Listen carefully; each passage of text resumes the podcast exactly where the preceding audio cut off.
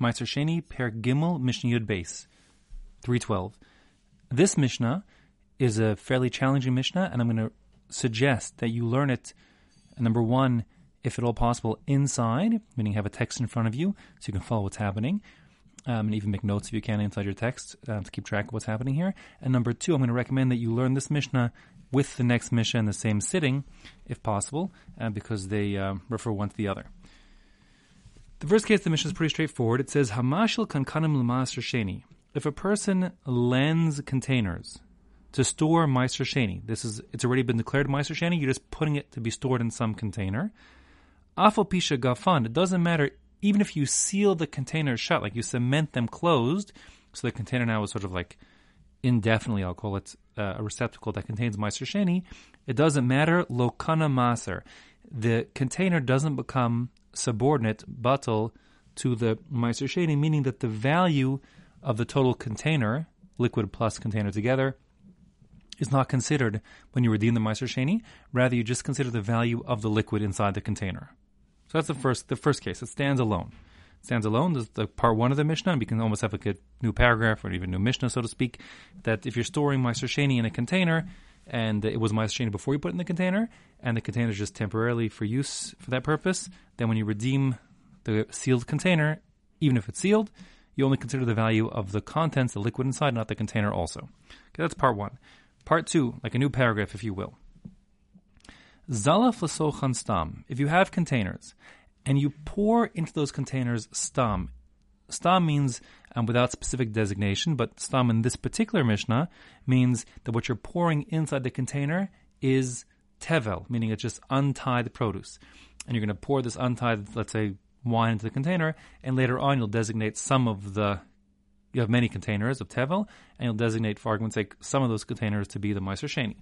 So zalfasochan stam, if you pour tevel into these containers, and, and you don't seal the containers, then lo kanamaser.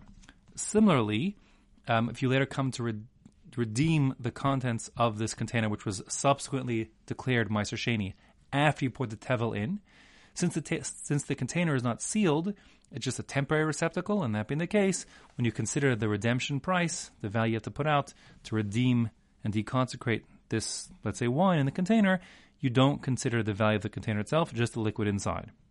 However, mishagafan, once you've sealed the container, meaning you, you first seal the container, it's holding tevel, and then you identify this container to be a Meiser Sheni container. A bottle of wine, and it's sealed, let's say, for argument's sake, and now you say that bottle, which was Tevel, now is going to be the Meiser Sheni for the collection of bottles that you're tithing. So then Kana Maser, at that point, the container also becomes part of the Sheni package, meaning now when you come to redeem the container of Sheni, you will include not just the value of the liquid, but also the value of the container in the redemption price. You may recall that we discussed this in the first parak, the fourth Mishnah. We differentiated this very case. We said it depends uh, in terms of containers and whether you calculate the value of the container with the liquid. If it's normal to sell um, wine, let's say in sealed containers, or if you sell it usually um, just you know by the bucketful and people on tap, so to speak, people come and will get the wine on tap and they provide their own containers, etc. If you have a question which this applies to here, um, the answer is we're talking in this Mishnah, we're talking about where it's normal to store wine in containers, but hold that thought. We'll come back to that a little more in the next Mishnah. In any case, the second point of the Mishnah um, simply said that if you pour tevel into a container and then you declare the contents of that tevel as meiser sheni, if the question is when you redeem it, do you consider the value of the container or not? The answer is it depends if you seal the container before or after you declare that Tevel Meiser Sheni. If you seal the container before you declared it Meiser Sheni, and then you declared the whole container and its contents be Meiser Sheni, so then its contents and container together become Meiser Sheni in terms of the valuation. And if you first, prior to sealing the container, declare it to be Meiser Sheni, and then you seal the container, then you do not consider the value of the container when you come to uh, redeem it. And the rationale is, I think, pretty intuitive. The idea is that if it's first sealed, you sort of declare this wine bottle, including both bottle and wine, to be Meiser Sheni. Whereas if it's unsealed, you're, just declaring the wine in the bottle to be Meiser Sheni, and um, and that's that. And again, as far as the question of does this apply to locales where they sell wine in sealed containers or unsealed containers, as we discussed in the first parak, fourth Mishnah? The answer is this is really only going to apply, according to the Bartenura, in a locale where it's normal to sell wine in sealed containers. Um, but hold that thought. We come back to that in the next Mishnah. Okay, now, the next part of the Mishnah is going further off topic. It's a similar case, but we're leaving the world of Meiser Sheni. So if you ask me, put a little line in your Mishnah here, writing, writing that we're now lapsing to discuss the halachas of Truma. Truma, not Meiser Sheni at all. And when it comes to Truma, if you recall that the normal rules of Ta'arovas don't apply if you have a mixture of chulin, regular food, and truma food together, the normal rules don't apply. You need to have, if it's a min bamino mixture, the same kind of things like wine and wine mixing together, not the usual rove or it's or sometimes you need 60 if there's a mixture of tastes. What you need is a hundred times. Actually, it's machlokas. If you recall, Rabbi Yehoshua and Rabbi Eliezer, if you need a hundred times heter or just more than 99 times heter, meaning does the total quantity of chulin, if you have one unit of truma, do you need a total of 100 and a bit, or do you need 101? The Allah actually is 100 and a bit, but throughout the Masechta, we've always simply referred to it as 101. Let's stick to that for now. So, again, when it comes to truma, you need to have not 100 times of heter against it, but, uh, excuse me, I'm sorry. You need to have not 60 times, but 100 times against it. The question is, if you have a container and it has truma inside of it, and it gets mixed up with other containers that have chulin inside of it, so you have a, a bunch of containers. When is the container of truma considered to be batal that now you can eat from all the containers?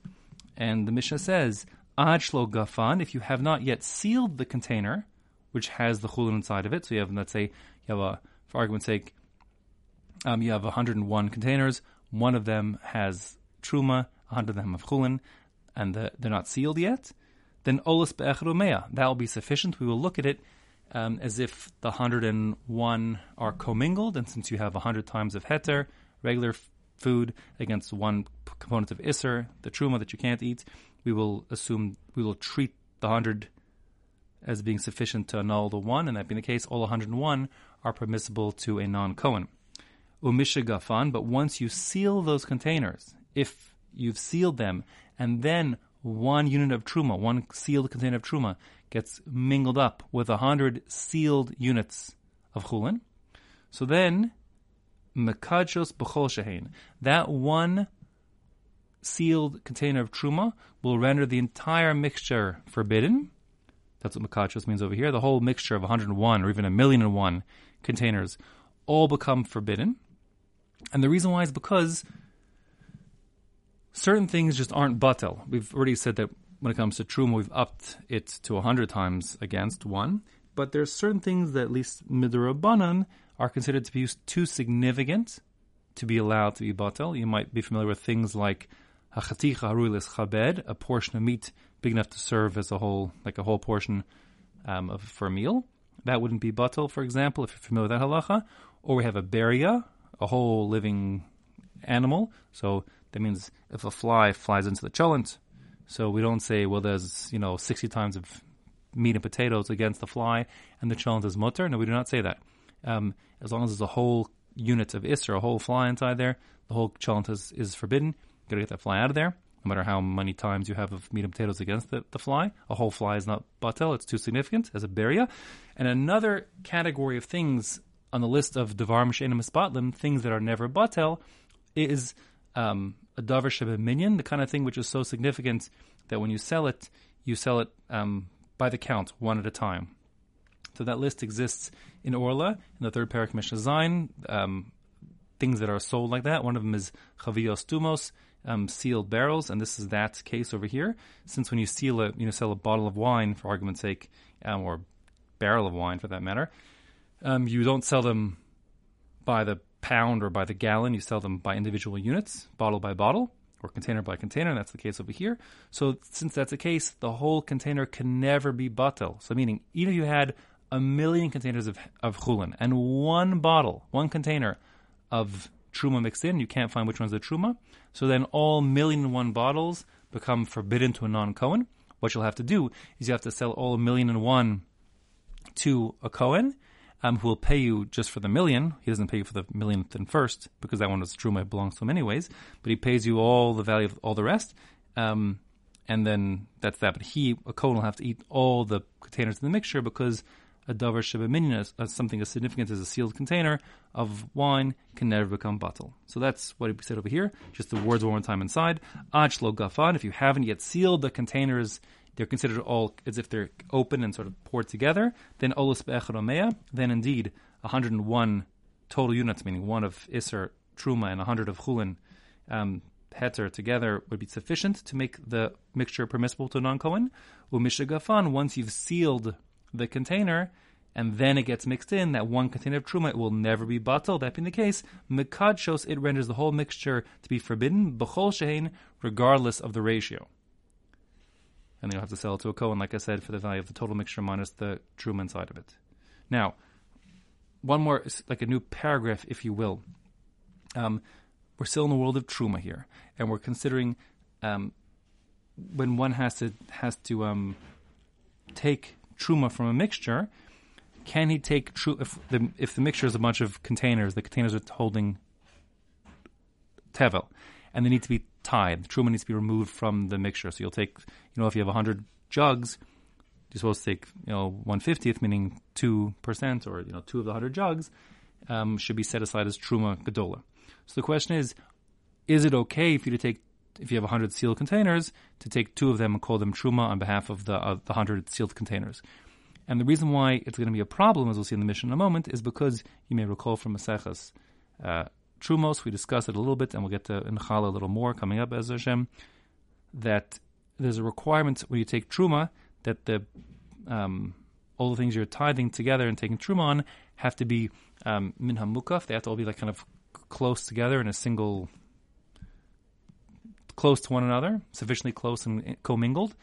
Um, and the Mishnah's point here is that sealed containers are like little islands to themselves, and if you have hundred sealed containers of tevel, they cannot the liquid inside those sealed containers cannot con- be considered commingled with the other um, containers that are sealed, which would mean then, as the Mishnah will say, that you would have to take truma from each and every bottle separately.